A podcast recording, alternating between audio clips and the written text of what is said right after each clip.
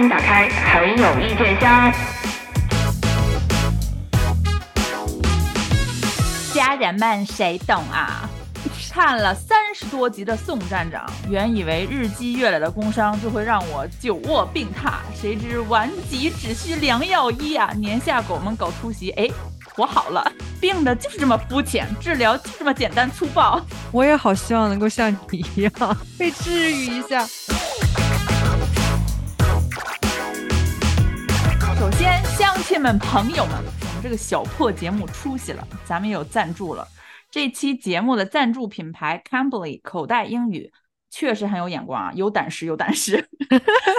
作为英语学习的专业平台，为用户提供一对一真人外教口语练习。Cambly 支持随机呼叫或者是预约课时的学习模式，满足大家不同的时间和学习需求。平台精选出了四万五千多位来自英美澳加母语为英语的外教老师供大家选择。我们也在 Cambly 上和几位外教聊了聊影视剧呀、选角审美的话题。这种边聊天边练习口语的方式特别轻松，完全不用担心张不开嘴，不知道自己说什么。嗯，大家可以登录 APP 或者是网页端，可以根据自己的语言程度和学习习惯，在平台上自由选择外教。除了有专门教授雅思、托福考试的老师呢，还有来自各个行业、各个专业背景的老师。对于想要提高自己在工作中口语应用的朋友们，还可以选择和你专业背景相似的老师进行交流。没错，没错，Cambly 也给咱们乡亲们提供了专属的福利啊！新用户注册的时候，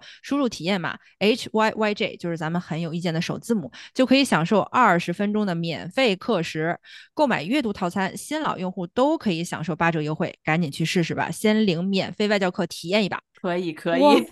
朋友们别嫌弃我们啊，我们就这么没出息，咱们有这么好的平台赞助，怎么可以不这么大张旗鼓的宣传一下呢？而且而且，这个 Cambly 平台，我为什么说它有胆识啊？就是在我们 敢在我们节目，就是慧眼识英雄，也是需要点。而且我觉得说明人家对自己的产品非常有信心嘛。然后我们去体验了，也确实如此。之后可能我们还再会跟大家分享一下我们体验这个经历。但是就是为 Cambly 点赞。这个言言归正传，言归正传，我我们就是确实断更了有一段时间，这个我们承认啊。就之前我们已经发过专门道歉集、道歉特辑了，对对，大家就大家就别骂了。对对对，但是我们就如果没有听过道歉特辑的，大家就再稍微再解释一下我们为什么断更啊。就是我在上一期节目大家也听过了哈，就是我在看完杨洋 吐槽杨洋之后，哎，我阳了。哎，你说你欠儿不欠儿吧？你就说。就整个含氧量过高，你哇，人家人家老师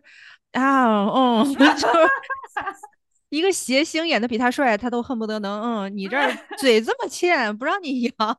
我都心有余悸，你知道吗？我怕咱们节目让人掀了，就是我那个后背发凉了，当时我得知我自己阳了之后，细思极恐。就是这个，就感觉这个戏就已经恍如隔世了。就是为什么它就是绵延下来，这个威力还这么大呢？真的蛮大的。这个戏完结之后，反正反是他的那个女女主角被大家诟病的挺多，然后接连拉出来 挡挡箭的、挡枪的是吧？对对对对对。然后呢，我们我们就惊人的发现，这个女主角不光啊，还要霍霍别人，而且她接下来三部剧霍霍的三部主角，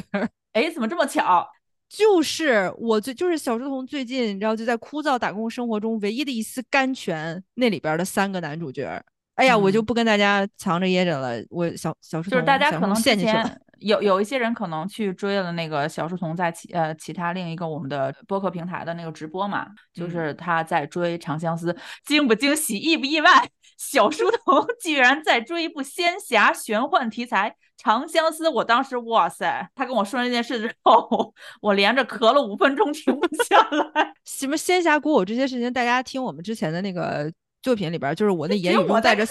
对啊，三分凉薄，三分机械，三分，你知道，大家应该早就熟悉我的那种人设了。哎，我跟你说，这个人啊，就得一直尝试新鲜事物，吓不吓人？吓不吓人？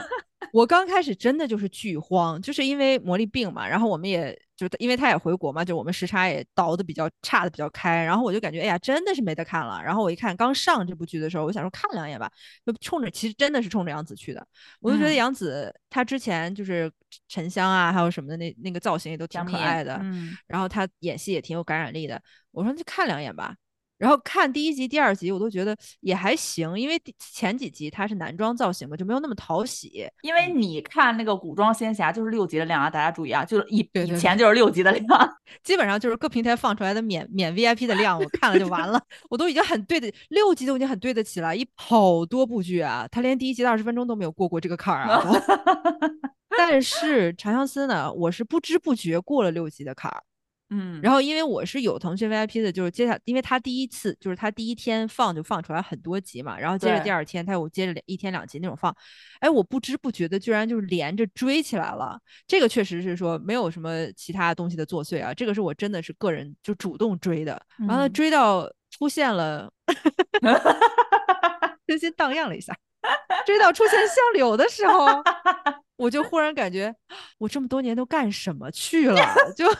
我这么封心所爱的我，我图什么？我 我先那个这期节目，因为你看大家能明显的感觉到他有点上头啊。现在我先提前发一个小的声明，就是因为呃这期我们会聊很多内娱，在我们的推动下，好像自己知道要回春儿了，然后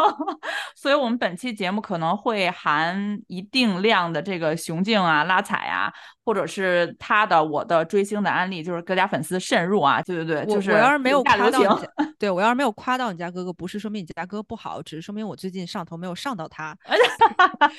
所以你就说呀，这么多年来，因为听我们节目的听众也是知道，就我们俩好像我还好一点啊，他这么多年都追不起来仙侠和玄幻题材啊，对啊，其实嗯是不是就是没等对了演员？肯定是，那肯定是，之前就都没法入眼嘛，就又不专业，然后又不又不好看。跟我们英语学了这么多年没什么长进一，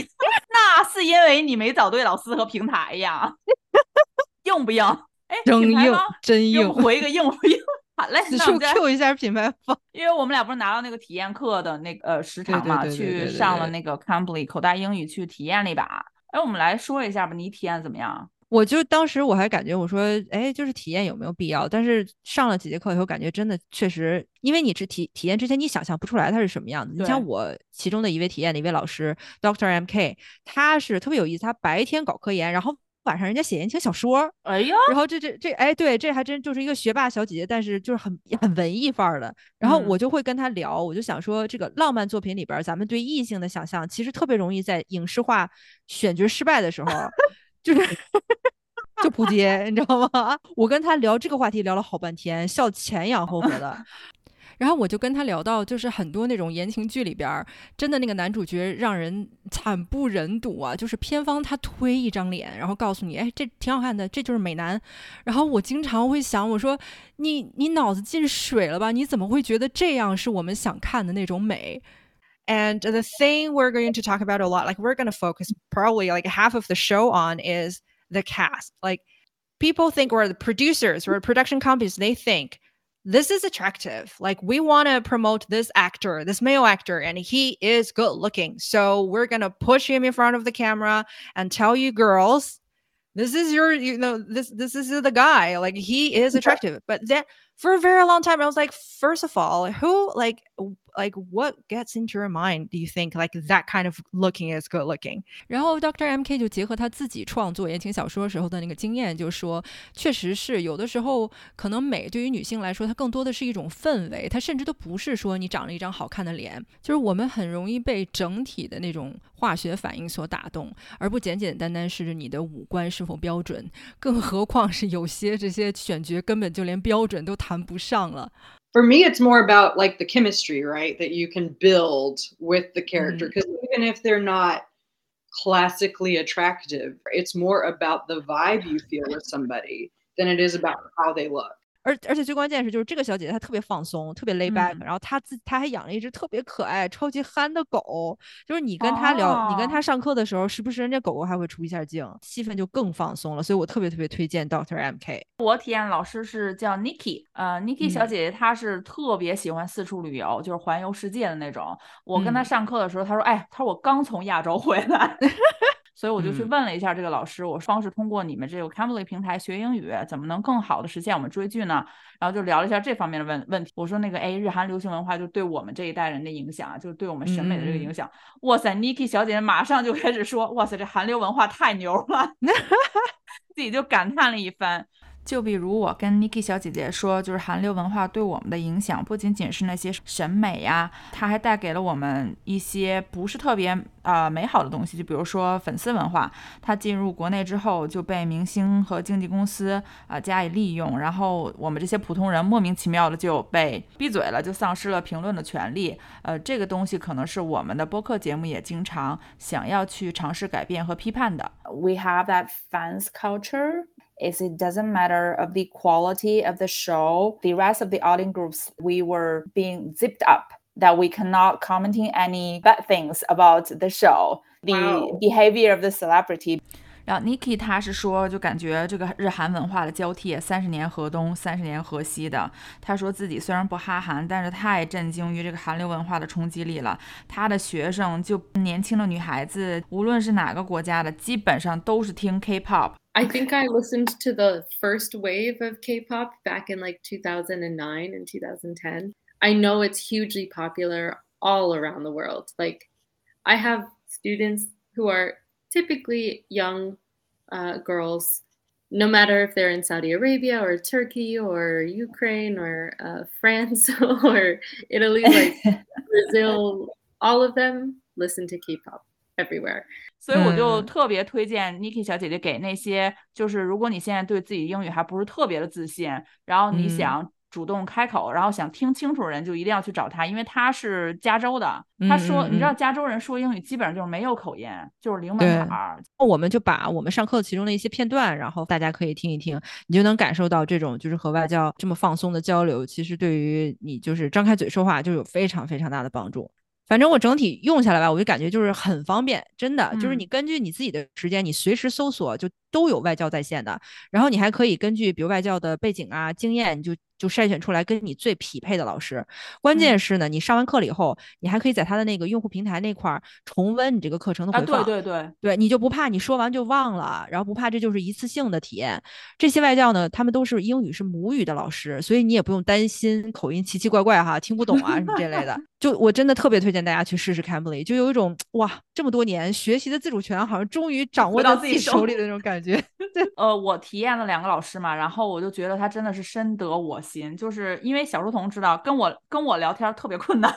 对，因为我聊天特别跳，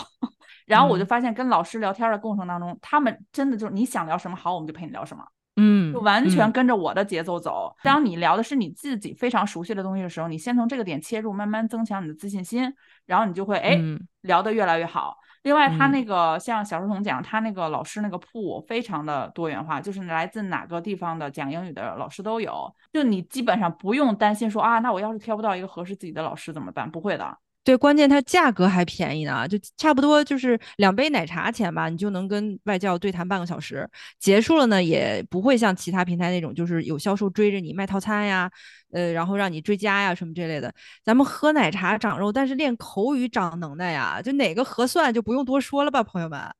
关键就是上完课随时查看，它基本上就是上完课马上，可能一两分钟之内，你就可以嗯随时查看你的课程录音回放，温故知新。这点学习语言大家都知道很重要的，对任何时间上线都有外教老师在线，你见缝插针，比如说你随便休息时间你练个十五分钟口语都是可以的。你这种情况你不赢谁赢啊，朋友们？对，别忘了，别忘了，重点是我们现在有听友福利啊，推荐码就是 H Y Y J，就是我们很有意见的首字母。然后你记得用这个推荐码去领免费的外教课，你自己先去体验一下，你就知道我们说的是什么了。就说，哎，我们的宣发是不是做的不错？哎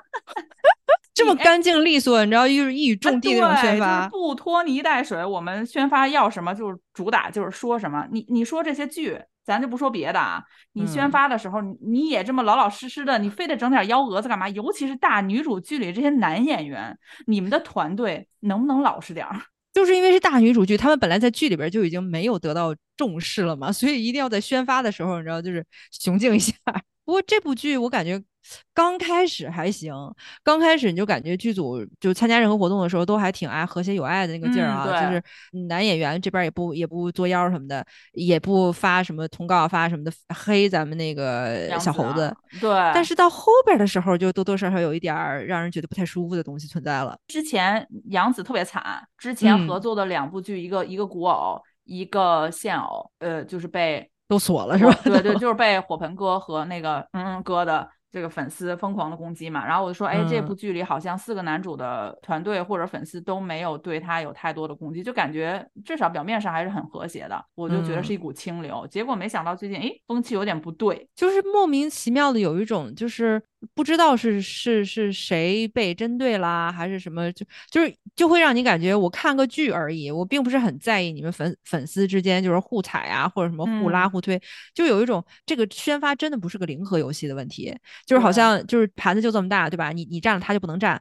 不是这么回事儿。就是如果剧好，大家都会就是可以平均分爱每一个人，就不懂那些就是乱七八糟的事儿。我觉得没有这个必要吧，就 而且我真的每一次有人黑杨紫，我都心想，我说你们是欺负杨紫家没人吗？你是觉得我们都没看过《家有儿女》吗？但是杨紫好像确实她的粉丝就没有那么好斗，就这回不是爆火了那个呃，就是其中一个男演员嘛，就是我都、我都不嗯敢提他名儿，你知道吗？就是我明显感觉到他就是他也是被针对的一个一个，我没提名啊，朋友们，我没提名。然后然后就会有粉丝就会说，哎呀，这不就欺负粉丝，不会做数据啊，不会怎么怎么样。我就那一瞬间我就很纳闷儿，我就想说。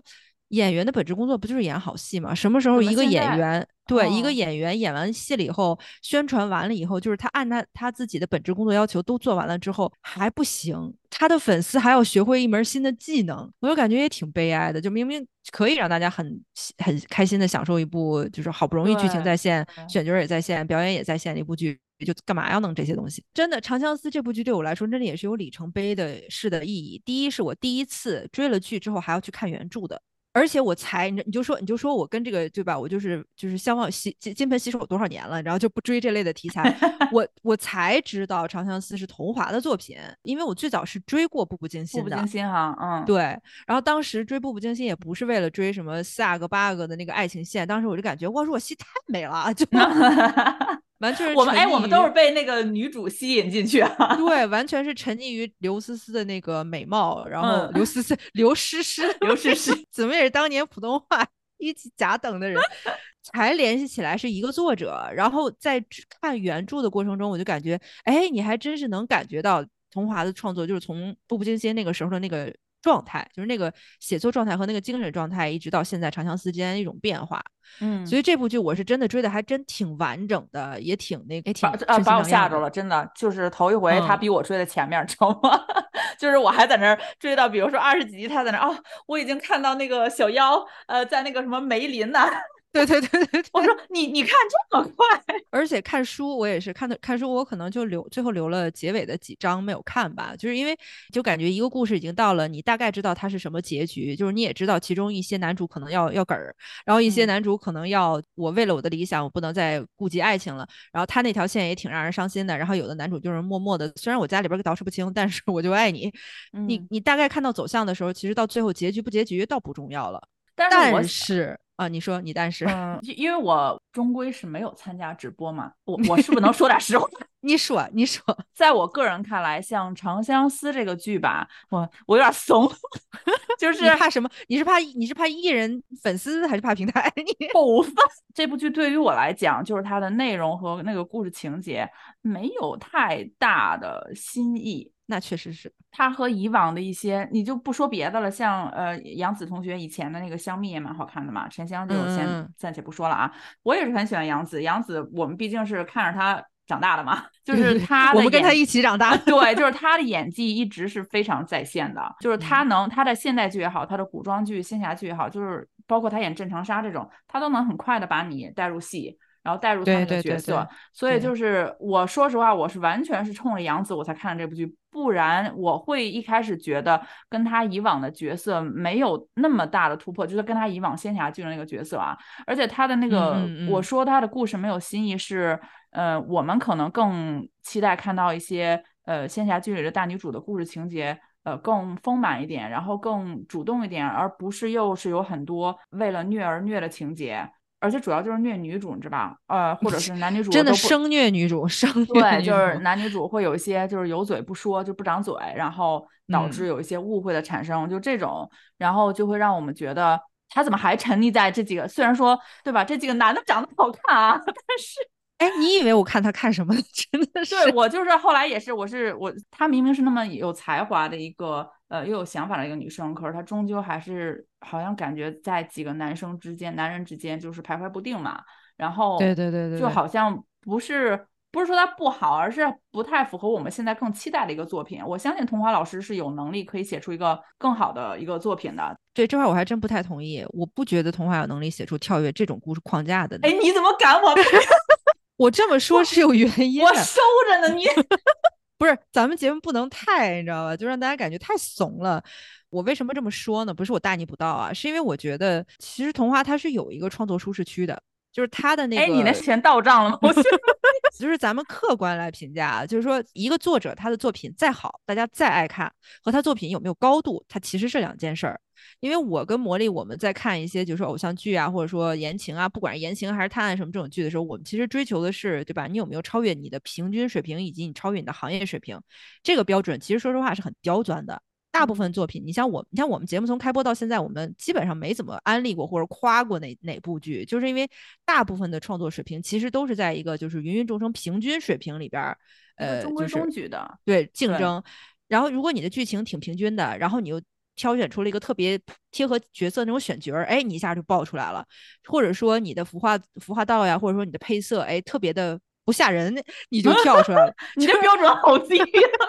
但是现在就是这么一个现状，就是大家的标准已经降得再低、再低、再低，然后只对于一个描述的逻辑畅通顺，然后情节合理的这么一个故事，大家就已经给了很高的评价了。你像桐华其他的作品，因为这是他的那个舒适区，是他擅长的领域，在言情，不管是在大历史背景下，还是在当代现当代的背景下，言情如果没有波折，也不太会有人看。但是如果在生拉出一段波折来，那就难免会有这个硬拗的嫌疑嘛。所以我就感觉像《长相思》里边的情节，就像魔力说的，他其实他的那个情节并没有非常的出挑，这我可以同意。对我我我愿意同意。跟我说那个商务合作的时候，我就说：“嗨，团建的爱情不虐怎么见呢？”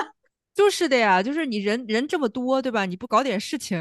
大家都排排排排坐分果果吗？不可能呀。对，就是我们好像一直以来就是对故事情节的要求会稍稍高一点。我们希，因为我们可能希望以我们这个要求能推动那个内娱的一些编剧啊、啊导演啊，对吧？那个稍微把脑子找回来点儿。因为我之前在其他节目里边，我话说的比这更狠，就是很多编剧他其实根本就没有尽编剧的职责。然后这部剧的编剧就更逗了，这部剧。就尊重原著之之尊重啊！就 前十几回台词儿都不带改的，照搬呐，编剧老师。对你从某种程度上讲，就想说，哇，尊重原著，好像我们也没要求你这么个尊重法，你就感觉那个剧本是这么来的啊。就是童话老师，你能不能把你那本原作原作的那个 PDF 发我一下，发给编剧了以后，编剧就直接用 PDF 的那个编辑工具，然后直接把它的格式变了变，就把它小说格式变成剧本格式，哇啦，成了。其实你知道，我当时看这个剧的时候，我自己脑子里期待，就如果在这个大的框架之下，如果改成一个什么样，我可能会觉得蛮有新鲜感的啊。当然，可能我自我感觉良好啊，就是。拙见一下，就是我可能觉得，比如说，嗯，小妖这个角色是一个要靠打怪升级，然后从小仙儿 修到一个神级的这种人物啊，就是类似的。然后你在这个过程中呢，你会不停的打怪嘛，然后你就遇到了这个，比如说，呃，苍玄，然后涂山璟，然后那那两个风龙和那个相柳嘛，就他们可能是你途中需要去征服的，就跟宠物小精灵一样，你要去征服这 个这个妖也好，这个怪也好，他们他们几个可能能。能为你这个升级加大分儿，然后你就你就特别想要去征服他们。在这个过程中呢，你们有一些暧昧的拉扯，然后你们可能会有一些感情的纠缠。但是在最后，这个女主在选择和其中一个男主，还是说我去晋升为神的这个过程中，觉得自己付出这么多年就是为了升为神嘛？然后呢，只不过我还有一丝怜悯之心，然后我就去。大神，你我打了这么多怪，对对对，我就会跟那个大神说：“你看我收这几个妖也也不容易哈。”哎，你这你这哪儿是那个宠物小精灵？你这不是《西游记》吗？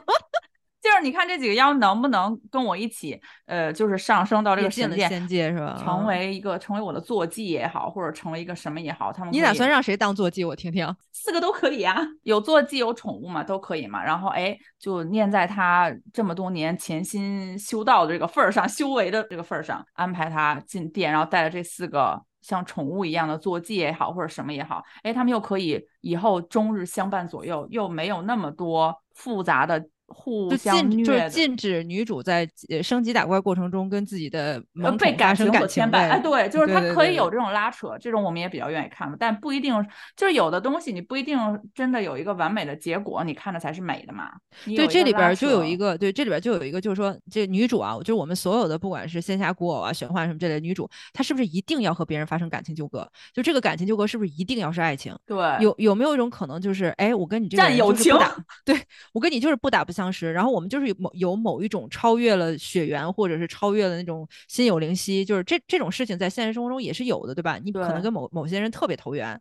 就有我们之间那种牵绊，就是基于我们好像在茫茫人海中相遇，或者在茫茫茫茫修仙途中相遇了，然后彼此或者你们有某一个类似的共同利益啊，或者共同敌人啊，对的。，我觉得这种会给我们作为观众来讲更多的遐想空间吗。有没哎有没有听众朋友就是也是写文的大神，给我们来一个养成系《长相思之西游记》我要升仙，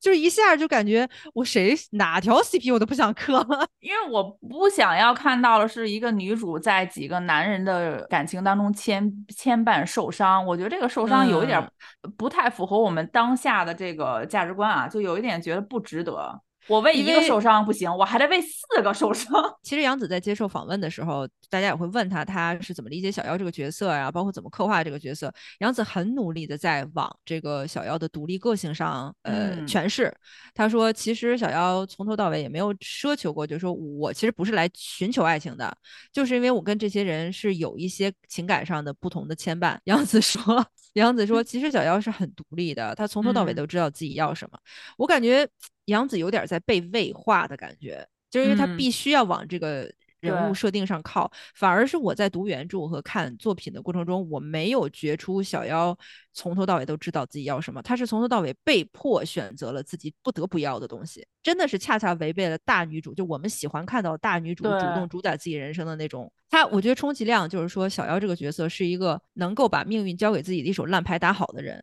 哎，哎你要这会不会跟我之前的论 调完全？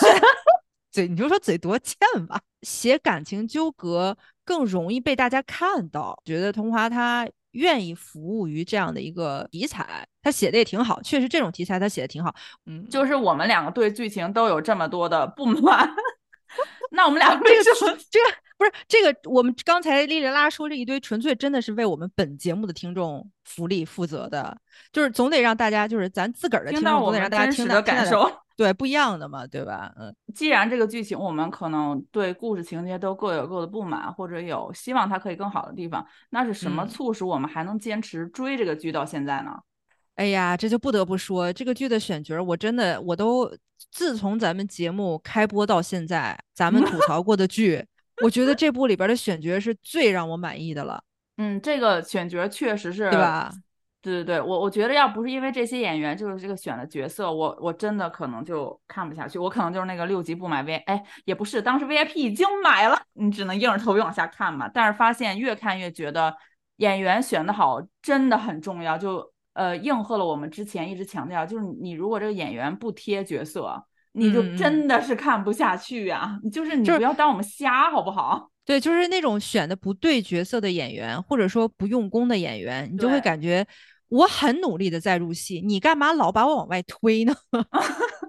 就是这部戏里边，就是就是杨紫，咱就不说了，就是杨嗯紫，就我不得不说，杨紫真的瘦的好多好多呀。她好像听说她是换了那个造型团队了。哦，怨不得，我就感觉他以前的造型，就是不管是他剧里的造型，还有他自己私服里边造型，就总有一种就是要开窍没开窍的那种感觉。就是杨紫是好看的呀，杨紫是美的呀，就是你们给她一点儿那种就是你们把她没展现出来呀？就画龙点睛的那种感觉，就好像能力没有到，就是团队的能力没有到。然后这部戏，不管是他在戏里的造型，然后还有他本人的状态，然后包括他在戏外宣传的时候，你都感觉，哎，就好像有点不认识他的那个劲儿。就突然觉得哇，杨紫真的是很美。哎，就你就说，就是找对了造型团队有多重要啊！就是即使像明星啊，本身他们底子已经很好了。对对对对对，而且另外四个男演员，我觉得也真的从最好的，然后到最一般的。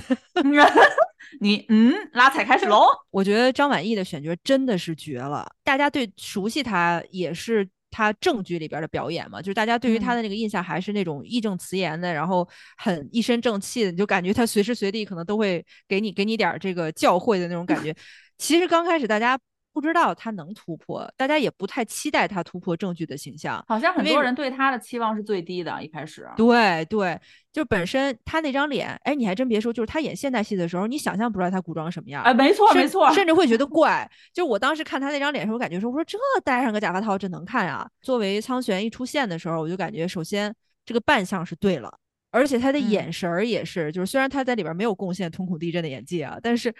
但是他那个眼神戏，包括他站定在，就是我印象最深的就是有一场戏，他站在小妖的店门外，就感觉小妖在跟自己的男朋友，就是已经聊这么晚了，居然男朋友不出来，然后哗一下嗯灯都灭了嘛，然后当时苍玄作为一个 love interest，作为表哥，然后作为这个就保护妹妹、宠妹狂魔，一下就是背后用灵力变出来一把刀，然后那个表情，我就感觉是哎站住了，这个人站住了。他演技是在线的，所以我我网上很多人也说嘛，其实我为什么说选角很重要，就是选演员很重要，就是这个男性角色很很容易就在我这里觉得不讨巧这个人设。其实苍玄的角色在我这里，如果不是张晚意演的话，我真的对这个角色没有丝毫的好感。对这个角色本身很容易招人恨，基本上所有人的那个就是共识就是就是既要又要嘛，就是你你你就是挺自私的。对，然后但嗯是经他演绎之后，你就不会觉得有那么的反感这个角色。就是他把这个人物的动机给你演满演了。对，有的时候大家就想说，本身有一些剧，它的编剧或者它剧情，如果它不是改编一个就是已经完整的作品，它是现编的一个剧，本身它编剧的那个逻辑就很差劲。然后这个人物可能就是不光扁平，然后还矛盾，大家看起来就感觉，哎，就是按理说他这样经历不应该说这样的话。但是这部剧它就是说人物本身是已经有原著在了，珠玉在前了，然后嗯编剧呢又很识相的。没有大改动这个这个人物线，然后这里边再加上一个特别匹配的选角，再加上这个演员他真的是有能力把这个角色演出来，就让你感觉他有很多没说的话，在他的举手投足里边就你都表达出来了。对，只要对吧？只要观众当时看了这场戏，就大概明白他为什么会这样子。就是同理，我感觉相柳和谭健次也基本做到这一点了。相柳在原著里边儿并不是非常讨喜的一个角色，也确实啊，是。对他那个角色我也不是很喜嗯欢，对，但是因为他整个人，包括那个他呃后来那个分身防风被嘛，整个就被对对谭健次演的比哇塞一米七四的身高演出了一米八的气场，你干嘛非要点身高你？恶毒吧你！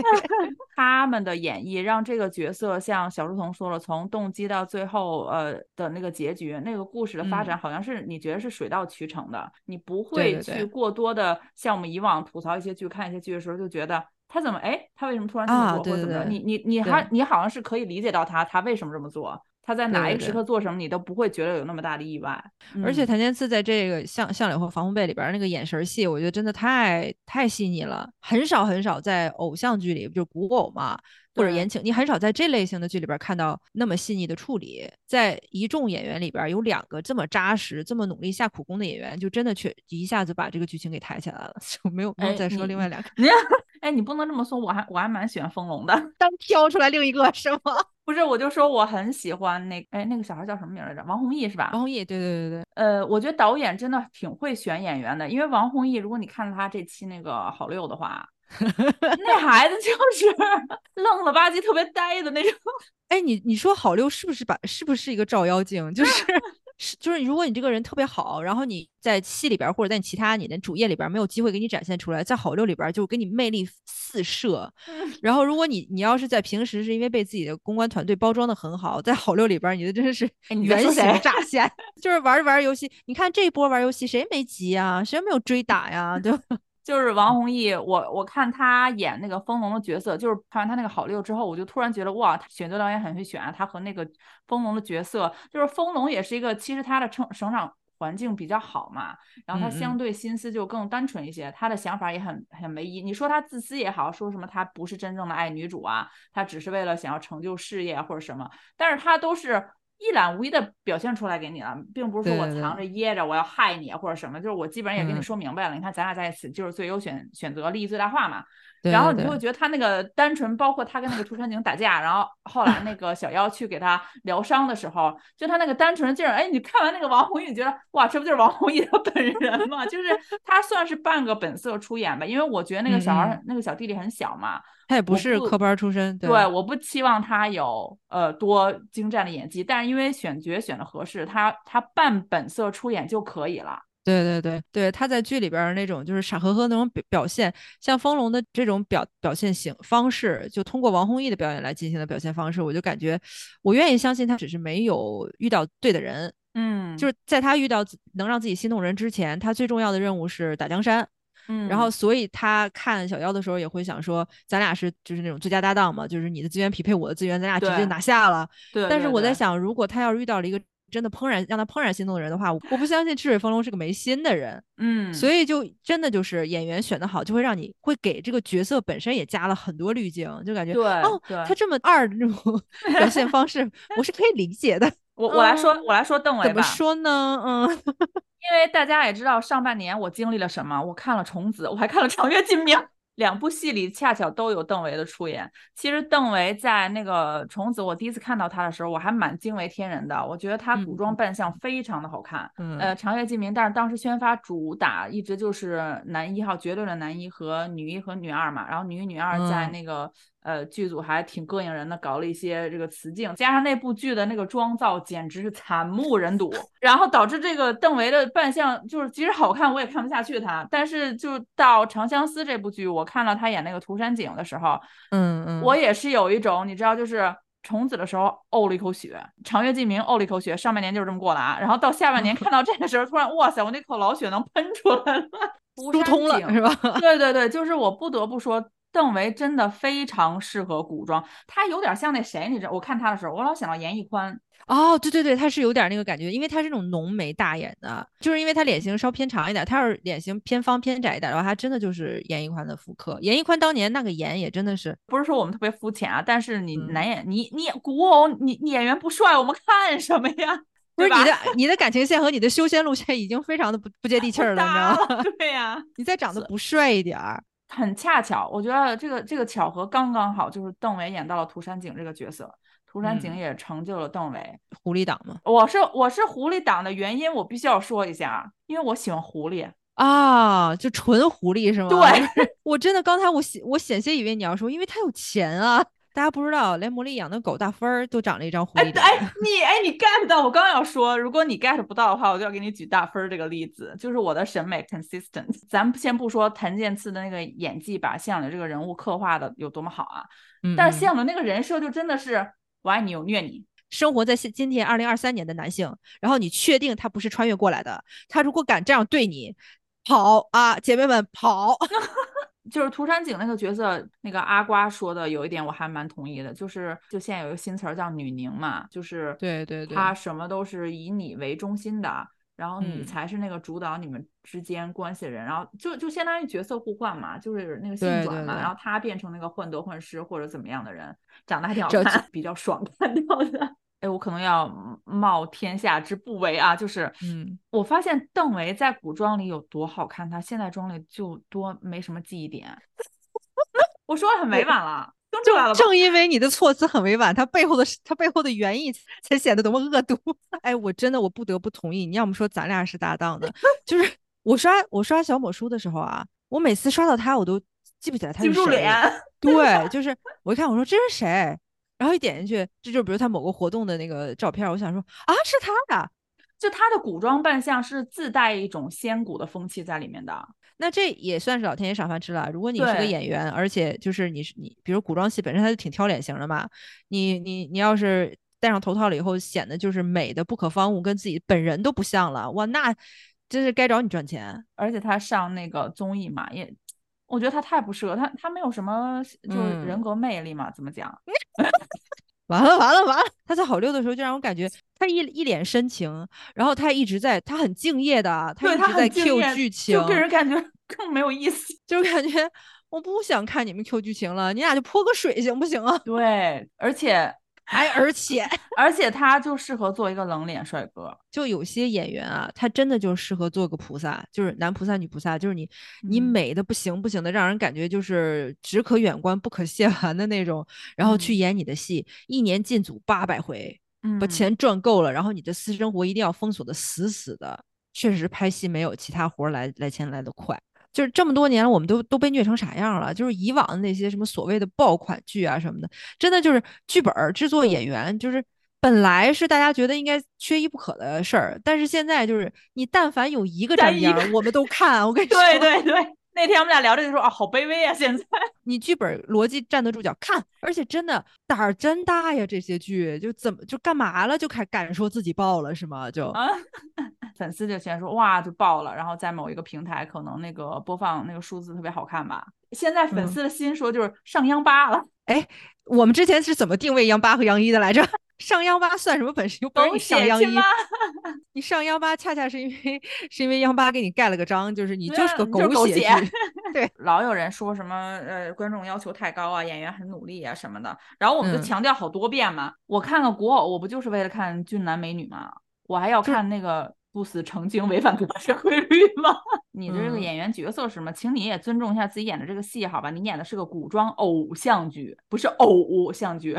真的就我自己谈恋爱对吧？我要我自己谈恋爱要那么过瘾的话，我看你干啥呀？对呀、就比如说那个，你比如比如说天下第一美男子，武林第一美男，我又要说，这个，就是说，如果你的故事设定说这个人是天下第一美男子，然后他从二层小楼上飞下来，屋檐下飞下来，那你底下的这些这个百姓，对吧？就哇都被他吸引过去，然后你镜头特写给我们看到是那样一张脸。你觉得我们会被信服吗？哇，这个就是你们这个镇上最美的男子，那你们这个镇也真的是没什么人才出来。然后关键是围观群众都有可能有比他美的呀。对呀、但如果你说你那 OK，我们这个剧资方就愿意用这个演员，我们请不来就是帅的演员，我们就愿意用他怎么办？那你可以改一下设定嘛，对吧？就是一个普通的这个镇一个普通的男子 从二楼的屋檐上飞下来，那我跟你说，随便一个人飞下来，群众也是会围观的。哇，他会飞哦！还有就是我要说一下我们服化道老师为什么这个剧长相 长相思也比较好看，就是神和仙。就是给人感觉一种，我虽然是淡妆素颜，但是我有那个仙气儿，而不是对吧？非要画一个橘嗯红色的眼影。我之前跟魔力，我们俩在微信里边已经吐槽过了，我就是说 这一部的化妆老师那是醒目的很呀。进组之前就先把自己那个眼影盘儿，人跟你说 把其他什么大红大紫、橘红、艳粉全抠了，带着大地色。还有就是特效老师，不得不说，《长相思》里有几幕的那个特效真的是，嗯，就是有点假哎。就是现在的仙侠剧经常会出现这种，就尤其是他们从一个什么天上掉下去，或者是 进水里面儿，就你就觉得假到不行。你知道，我觉得最搞笑的一幕是什么？就是那个小妖，嗯他不是回那个玉山。他就是不是接那个莲花他那个是吧？要啊，他是桃花，桃花啊，嗯桃花取那个定颜花，嗯，哎，就那一部那个特效，你也不能说它不好，但那个特效就看出了一种 假欢迎接下来进入的是《花儿与少年探险记》，哎，真的，你一说，我想起来那朵大桃花了。是不是特别有芒果台的那个某一个综艺真人秀那个片头的那个感觉？就是他那个动画，对对，他那一段就是那个大桃花现身的时候，我当时心里边就有一种不好，情况不妙。然后小妖再从里边走出来，缓缓的走出来。其实当时他想营造的那个剧情效果，就是大家感觉说，哇，你也太美了吧！就是因为有那个桃花在先，我都不觉得小妖有多美。你不就是把头发放下来，你不就换身白衣服吗？你的妆都跟文小六差不太多。对对对。然后这里边儿张晚意又是那种，我的妹妹怎么这么美？哎，你要你要这么说的话，那我们你要拉踩了吗？你要？对对对，就整个这个我病的这段时间，八月份在家，因为我每天都在社交媒体上刷嘛，你就发嗯现无论是哪一个角色，哎，都能拉踩到同一个男演员。比如他是谁呢？上一期节目许许久之前更新那期节目里聊过的呀，就是你比如说啊，特别佩服那个网友的这个脑洞和联想力，比如说涂山璟高，然后就会拉踩啊，你看这高的腿长的就是不一样。然后你比如说矮，矮的他们也能拉踩，就比如说同样都是男明星，你当你主动承认自己矮的时候，你是有多么的招人喜欢，你是有多么的圈粉，然后就会说谭健次不是我们谭多多不是经常在那个节目里面 Q 自己垫增高鞋垫之类这些梗吗？对对对对，然后就说嗯他很拉好感。就封神就拉踩的更明显了，就是你封神每一期那个每一次路演的底下都是拉踩，干啥 呀？就就可想而知，上一部我们聊的上一期聊的那部剧的男主，就对我们近期造成了多大的创伤啊！就是你知道吗？人总会在不同时间反复的找到杨洋老师身上的笑点。不藏着掖着了啊，点出来了啊！现在这个光全都追在这些孩子身上，你就不要提那些个扫兴的人了，好吗？不 是因为我我之前就跟你讲过嘛，因为他们三个《长相思》里其中有三个主演之后都会跟王楚然有合作嘛，对，就很扫兴，但是王楚然是杨洋公司的嘛，就更扫兴。你就很担心他们的宣发会出一些幺蛾子。不是因为我想说拉踩，最开始那个拉踩是从哪儿看见？因为我不是回国之后去看了《封神》嘛，对，在 IMAX 看的质子团，然后我看直接实名羡慕嫉妒恨。嗯 就是呃，《封神》那个质子团，他们不是去刘畊宏那个教练的那个直播室 跳操嘛？然后网友就说，因为因为姬发就是于是于是有一米八二的身高，但是于是在质子团就老显得特别娇羞，因为海量太壮了。因为其实男男演员他如果身高太高，他也得往回缩，就跟女演员一样。你如果女演员谁敢说自己一米七二，都得说哦一米六八，一一米六八。对嗯，对对。然后那个嗯网友就照了一张他们站在一起嘛，就那个那个大概那个海平线就海拔都是那个身高嘛，然后底下就往上说，真的你是不是一米八？我们也不信啊，我们也看得出来。哇，封嗯神简直了！封神是这个样子的，我为什么去电影院看它啊？当时呃六公主的那台晚会，啊，对对对对对，就是我们所有人都被高超的现场演唱功力所折服的时候，中间采访了一段儿那个封神。当时是我我看到他是要在那个我回国这段时间上，我马上嗯就给小书童发了个信息。我当时原话是又有一部要吐槽的了，因为封神在我的印象中，它改编已经连篇，大连对不对，嗯，改编了已经不知道有多少版，然后就越改越扯，各种这个呃胡说八道都有，就是你会觉得我已经不相信它还能改成有多烂了。然后我就想，那我就去看一看，然后我们可以吐槽嘛。然后看完回来就是又流口水又流鼻血，就直接沉默了，就收回我之前所有的话，因为之前所有那些就是打着封神 IP 拍的大烂片儿，既没有他既没有耐心钻研剧本儿，就把这个故事结构立住了。因为本身《封神演义》它是一部长篇，你想把它改编成电影的话，你就必须有一个特别强的提炼和这个戏剧冲突，呃，就是创造的能力。之前那些大烂大烂片儿根本就没有想花时间和精力搞这个，他就觉得，哎，这是一个大 IP，就跟《西游记》似的，之前不是也好几部那种乱七八糟的《西游记》的片儿，这么一个大 IP，完了找几个大流量，然后流量一凑，对吧？妲己就是漂漂亮，就是最漂亮的狐妹子，然后对吧？呃，纣王就是一个婚姻婚姻婚姻无道，恰恰是那些特别特别明显的那些标签儿。我就是我，我干嘛还要改他呀？这么明显的标签就演了就完了呗，就属于那种演员观众以为你不能这么骗我们吧，然后进去一看，真的就这么骗你真就这么骗我们呀？然后真的不得不说，之前那些 IP 那些烂片儿拖累坏了《封神》第一部了。而且就是像你说的，那我们就找那个最明显的标签改嘛。那我们作为观众，你是觉得我们是不是看着《封神演义》长大的，是吗？你所谓的那个，你觉得投机取巧了，找了个最明显的标签，哇塞，那也是我们最熟的呀。你你还把我们最熟的东西喂给我们，那那我们还看你干嘛呢？我们自己也知道这些事儿啊。你本身故事你就没有什么要挖掘的动力，你特就对吧？真的那些特效也并没有多么多么精湛而已。然后演员选的还奇烂无比。就是你哪怕选一个会演戏的也行啊。我觉得真的《封神》第一部上映刚上映的时候，真的太受拖累了。就好多人可能不想去看它，就是第一反应就是肯定又是一部大烂片儿，嗯，就连机会都没有给。然后他自己又。真的，我这我这块儿我都快气死了。封神的宣发，就是我在网上看到有网友评论特别恶毒，就是哎，封神的宣发是搞保密工作的吗？封神的宣发最后是靠旺仔起来的。最近封神好不容易好不容易靠所有观众的口碑自来水给推上去了，然后延长了密钥，然后就相当于档期延期了嘛。然后嗯这个时候，哎，封神的宣传团队啊，放出了一组黑白大片儿的那个主演打就呃就传统功夫的那个那个短片，嗯，然后下边好多就就可能就是今天昨天放出来的吧，然后好多朋友就是说，哇，你这个保密工作做的真好，要不然你等电影下映了你再放吧这些东西。你早干嘛去了？这样，比如说他们去那个疯狂小杨哥直播间去卖票，然后去那个刘畊宏的直播间跳操什嗯么的，这些我觉得都是网友提醒他们，他们才想起来干的事儿。就是一方面你觉得乌尔善导演真听大家话呀，另一方面就觉得嗯这些事情好像也不用我们提醒你吧，就是你们这个宣发团队在干嘛？就是就是其实有一种钱全用在那个训练呐、然后特效这些上面是吗？不是我，我都是有一种感觉，我说你这个宣发团队的钱，要不就别结了吧。就是我头一回啊，就是作为一个电影影视行业工作者，我头一回觉得钱不结也行，也行他们这个宣发的工作都已经不是说迟缓的问题了，是来气了，都已经。去看的时候，我觉得他排片也不是特别，反正我去看的时候，我觉得他排片也不是特别的友好对他。相对于同期上映的其他电影来讲，他的排片相对比较少，而且时间并不是都卡在比较热的点儿。不能说它是一部百分之百非常完美的电影，它也嗯有故事情节上有一些疏漏，或者是特效上有一些，比如说那个他们去昆仑山第一次姜子牙出来的时候，我不是跟你说，我说哇，有有点嗯像那个《新白娘子传奇 》马上白娘子要发功了，你知道吗？因为它确实它它是好几年前的作品，然后它特效也有一些时代的烙印在。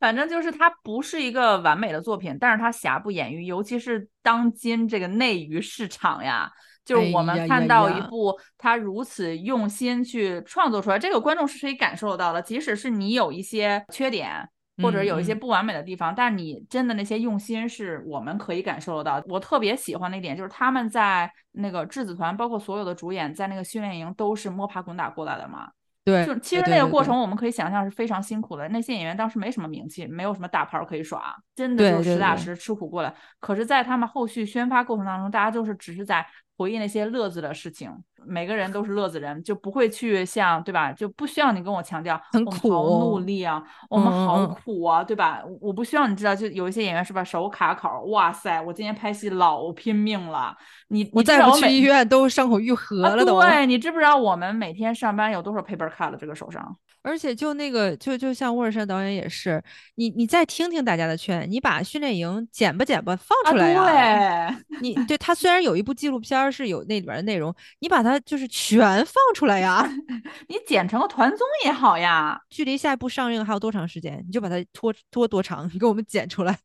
就封神，其实封神这波这种火，我当时因为就我回来的时候，我从国内回来的时候就没来得及赶上封神上映，我就挺遗憾的。但是我还在等等封神，据说封神在海外会上映，我就还在等它上映，我一定要去电影院看它。然后嗯就是封神，它从刚开始那个就是大家感觉哎这是个什么啊，就是观望态度，然后慢慢开始有人去看了，开始有大家那个自来水的口碑了，然后一点儿一点儿推着它的票房上。我第一次，我跟好多网友一样，我是第一次，天呐，看一个片看一个电影，就是票房一亿一亿的登，就是心脏快不行了的那个感觉。嗯，怎么别的电影都是哇，就就睡一觉起来就十亿了，你这儿怎么一个亿一个亿哎，你说的那些恰巧我都看了。是吧？就是有的电影就感觉哇，今天上映，明天十亿了。嗯，然后，但是封神就是，哎，怎么一个亿一个亿的，就是一天一天，恨不得有的时候你你等一个周末，可能他才上了三亿、四亿的那种票房如，同我们节目一样，慢慢往上爬。真的，哎呀，我真的一嘴一嘴说出来的，所以就格外的共情，就是封神的那种就是扎实的努力，跟他对打的片的投资方是另外一个院线的大头嘛，所以人家嗯在院线方面肯定卡你排片啊或什么，这个大家其实都很清楚了。然后包括他在那个过程当中会有偷票房的一些传闻，人人六公主直接都报道了，说投票房不好哦，大家不要投票房，就就那种说我都点你了，你还不收敛一点儿，结果到后边还是有网友说投票房还是有的，还是存在的。就在这种情况下，就让你感觉就很就真的特别像那个就是神话里边那个推着石头上山的那个神，看着他一步一步往上推，然后你也共情，你也跟他一起着急，你也替他加油，然后看到他现在取得这个成绩，你也感觉真的挺欣慰的。我最大的遗憾啊，就是我本人嗯。的观影遗憾，因为我当时阳康之后嗓子一直还没有恢复嘛，就嗯。是大家可以在那个评论里给我留言，或者去小红书私信我啊。我现在都、呃没搞清楚，就是博一考他进了朝歌之后，不是把那个雪龙居介绍给他那个呃弟弟嘛，姬发嘛，嗯，然后我我那会儿实在是咳的太厉害了，出去了是吗？我就出去了。然后我回了李雪健老师，就吃汉堡王了。就我中间空了大概有十多分钟，那段剧情我是没有看到的，就我比较遗憾的是那一点。所以大家如果帮哦我补齐，就是博艺考，呃，姬发知不知道博艺考就是去赴死，包括就是他那一段十分钟大概讲了什么，可以跟我讲一下，因为我蛮遗憾那那一段我没有，就是错过了博艺考的主要的剧情部分。然后我想哎说一下李雪健老师，其实其实我知道好多人好像就呃观影的时候说听李雪健老师说那个台词就很出戏嘛，因为他那个声音有一点奇怪我觉得。说这种话的人真的很没良心哎，就嗯，因为嗯我我可能很多很多观众很年轻吧，就大家不清楚。其实我我印象当中他是那个鼻咽癌，如果我没有记错的话，嗯嗯嗯嗯，他的那个癌症是从他和董洁和赵本山合作那个《幸福快车》时候就已经有了。嗯，所以他是已经抗癌二十几年的人了。其实我也不太理解为什么导演就是后期没有用 AI 去修复一下啊，因为他在《流浪地球二》里边儿，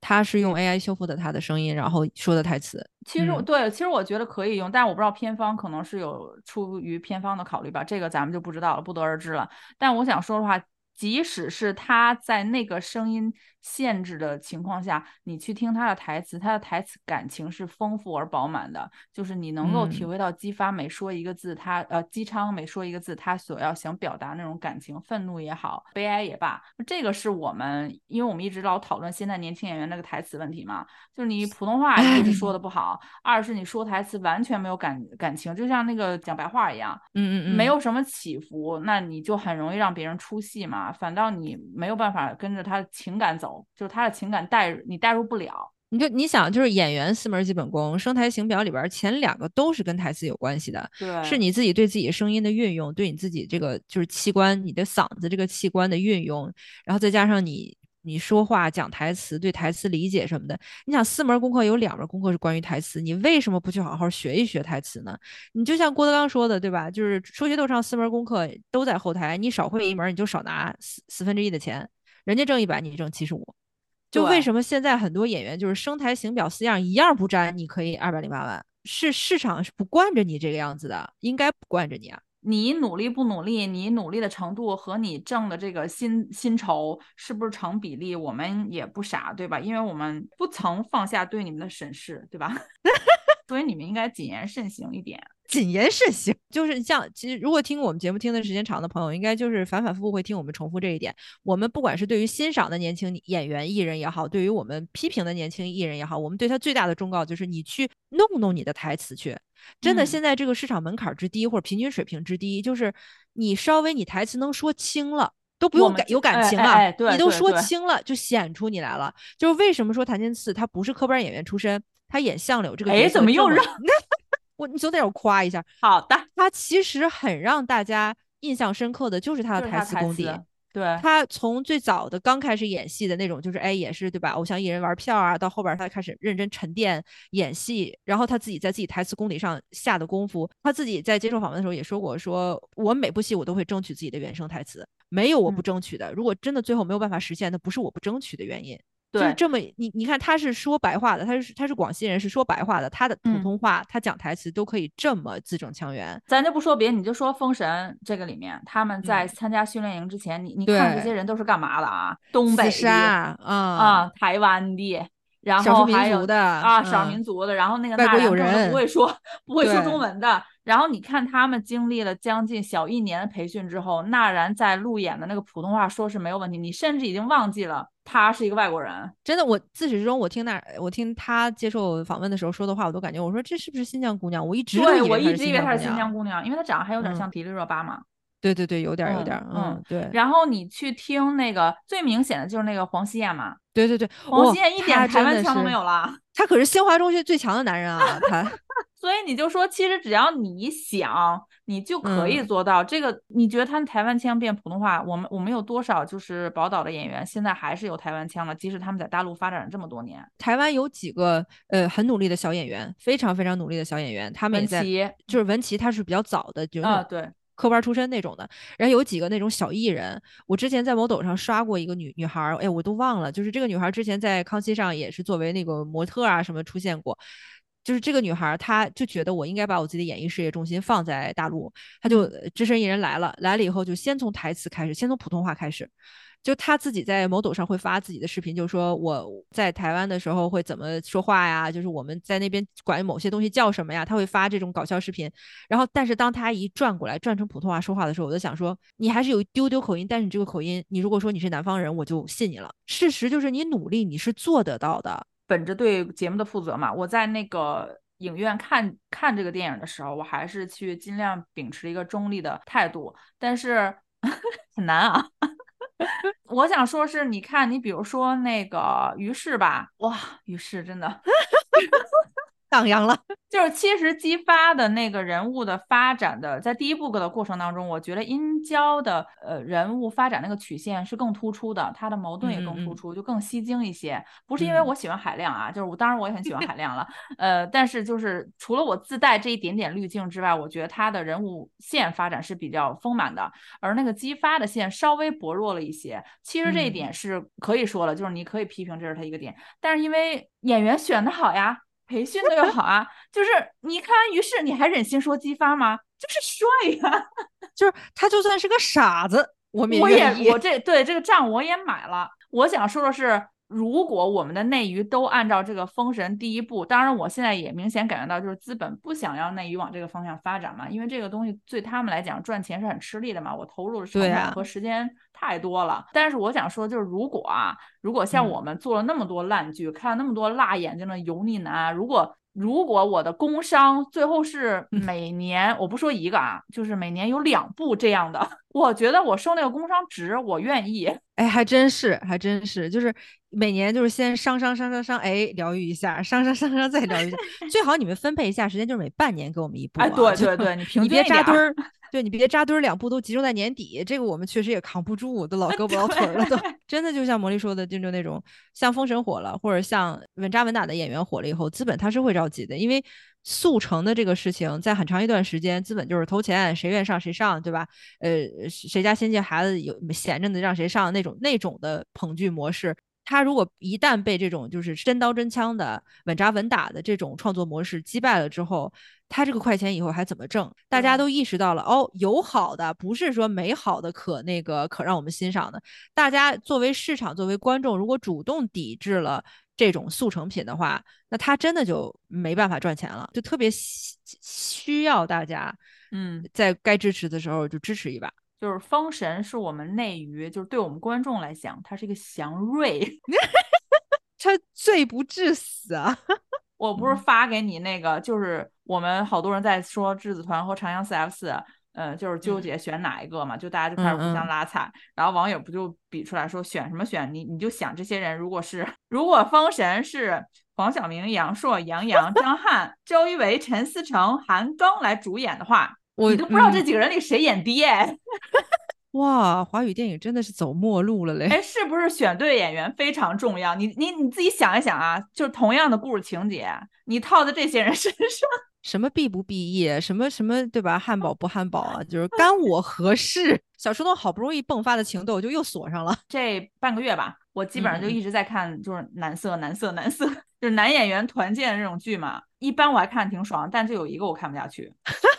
哎，我我又胆肥了，是不是？又要胆肥，这一波我给你。我真的看不下去《莲花楼 》。这我先给你托付托付啊，就是你在你嘴损之前，我先给你托付托付。首先，《莲花楼》的三位男主演。呃，程毅真的是很可爱，上综艺的时候能笑死我。然后本人也嗯，真声台词，然后演技也是非常扎实的。然后 这个狄飞生、肖顺尧，肖顺尧是我们 M A C 跟谭健次当年老哥老哥们儿，都是团友，就是对，真的他们当年是那个男团。他在这部剧里怎么了？得罪了造型师吗？肖顺尧是一个外表西北狼，内心小野狗的这么一个，就是真的温顺到不行的，就是糙汉子。他本人也特别特别的，就是命途那叫什么？命途难舛，命运多舛。就是本身他真的很努力，很用功。这块就我真的很抱歉，我要用一个我们哥哥很努力这个事儿。他不是我哥哥啊，但是这位哥哥很努力，因为他也参加过《追光吧哥哥》那个节目。但是你就觉得吧，好像命运没有很青睐他。这个哥哥是付出一百分，恨不能回报他十分。哎呀，就有的时候就 所以当那个迪飞生造型出现的时候，我当时心里我说，哎呀，我都不好意思说他。你要不说，我真的不知道，我还以为他是某一个实力派的，就是比较没有没有中年的那种演员，因为他那个妆造真的显得好老啊。他真的就是古装造型不吃香的，就是他他现代造型也不吃香，就是他本人他本人。你这没说完，十十分挣两分也没事。他本人是有魅力的，我跟你讲，他因为他的长相很搞笑啊，就是他有一种自带眼线的那个就是感觉。他就他眼睛是风情，对他蛮异域风情的，而且他在舞台上也是魅力四射的，唱啊跳啊什么都是很棒的。但是他演戏的时候，因为他的脸吧说不上小，然后一上镜头就有那种你知道镜头有放大功能，对，就特别不沾光，然后再加上他那个古装造型的头套，就本身他脸已经在这个镜头的长度的极限了，再加了个头套，然后他的眉形本身他的眉毛本人的眉毛就很你知道就是剑剑眉剑星目的那个劲儿，对对对。然后这个戏又给他故意再加粗，你 你就感觉 除了头套就是眉毛，然后再加上他那个。开叉的下巴，我真的大家不要骂，我是我是我是爱肖顺尧的，哎，其实我看我刚刚搜了一下他，我看他哪儿长得有点像姜潮，哎，多少有点儿，就是那个轮廓是有一点儿，对对，很 嗯深邃，是深邃的，对对对对对。嗯，行了，我都已经托付差不多了，你说吧。啊，我说了啊，反正是结尾，可能很多人听不到这儿，就是莲花楼，因为今天小书童跟我说莲花楼是有自来水的口碑的，嗯，我我看了六，我真的很尝试努力尝试看了，因为本身我们这期就是想夸，那咱们就一夸到底，对对，所以我当时也去看了同期上映的《莲花楼》，我真的是我的飞机坐的本身就够痛苦的了。我看完那六集，我更我真的是强忍着看了六集，就看完之后更痛苦，我就想下飞机，你知道吗？就是长途旅行我不怕，就是对对对就为了不看它了，那叫什么坐立不安的那种感觉，如坐针毡，你知 如鲠在喉。如芒刺背。哎，这部剧我真的就是只看了它放出来的六集，就是不买 VIP 的那个六集。我从第一集开始看，我就想说，这是嗯个悬疑探案，这是个还是什么个？武侠，对对，就是它也是有原著的，我也没我没有看原著。它还嗯有点擦边儿嘛，它是有点擦边儿吧？我我这里边儿这这咋搭我也擦不起这个边儿来呀。但是我感觉他那个故事的走向好像是，你知道，就是曾舜晞演那个角色和毅演那个角色，好像貌似是有一点，欢喜冤家那个劲儿是吧？哎，对他，但是他不嗯是不是主打，就我就不知道嗯他主打他主要想讲什么，我就感觉他哪样都想站着，但是哪个好像都没讲的特别好。那你就直接攻击原著了呀？我我我也没说我喜欢看原著啊，就是《莲花楼》这部戏，我是我是真困惑了，我就特别特别想跟大家求教一下，就是它的它哪儿好看，我是真心求教的。或者或者比如说嗯你你你们就用那个话术，你可以告诉我，比如说十五集以后就特别好看，你跟我说一下，对对那我就从那集开始看。我我反正看前六集我是看不下去。我豁出去，我买个 VIP，我也领教领教这个剧到底有怎么好看。而且据说，就这个剧命运也挺惨的，就是好像也是那个匆匆结束、匆匆放出的结尾，好像是为其他剧让让档期啊，还是怎么样的，也属于那种就是。呃，没权没势，让人欺负的那么一个良心剧的那个意思，就我看好多网上评论是这么个意思，然后就弄得我感觉啊，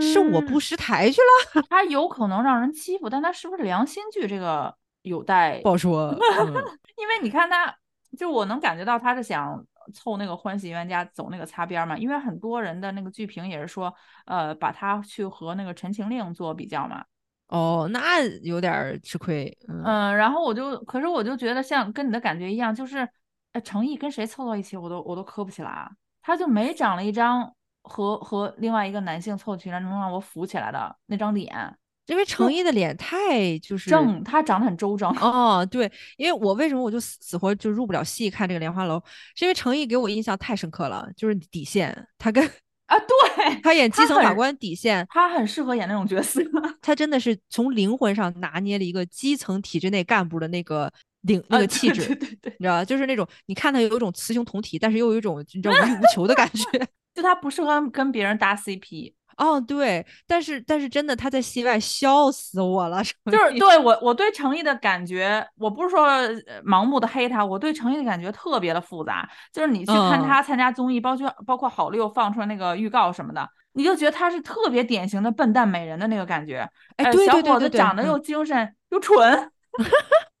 而且他是那种呆呆的，除了会演戏，别的都什么都不会的那哎，种、对，那种。可是他嗯。在剧里面，尤其是这个，呃其实他去年跟那个，哎，去年还是前年，他跟杨紫那个沉香了嘛，嗯，我就我无法吃他古装的那个扮相，就是对，就是你就是他脸，他脸也挺小的，然后啊，也挺、对，但是他古装老给人一种发腮的感觉，而且我今天就跟小儿童说，我说我看他古装最变的就是，我觉得他好像扮上古装之后看镜头有一种紧张感，他就像他面部肌肉抽搐一样，他好像就头套贴太紧了。你就会替他有紧张，你就觉得他好像不会摆面部表情了。我看《莲花楼》前六集就是这个感觉，就是他好像除了一副表现出哼，就是我不屑的那种感觉，嗯就这一个嗯表情演了六集。他但但是他是会演戏的，他是会他演戏的。他是会演戏的，但就不知道为什么他一演古装就变成这个样子。对，就所以这部剧我努力想 get，但是没有 get 到。就朋友们，而且他在快他在快本里面，他不是他快本去了，他在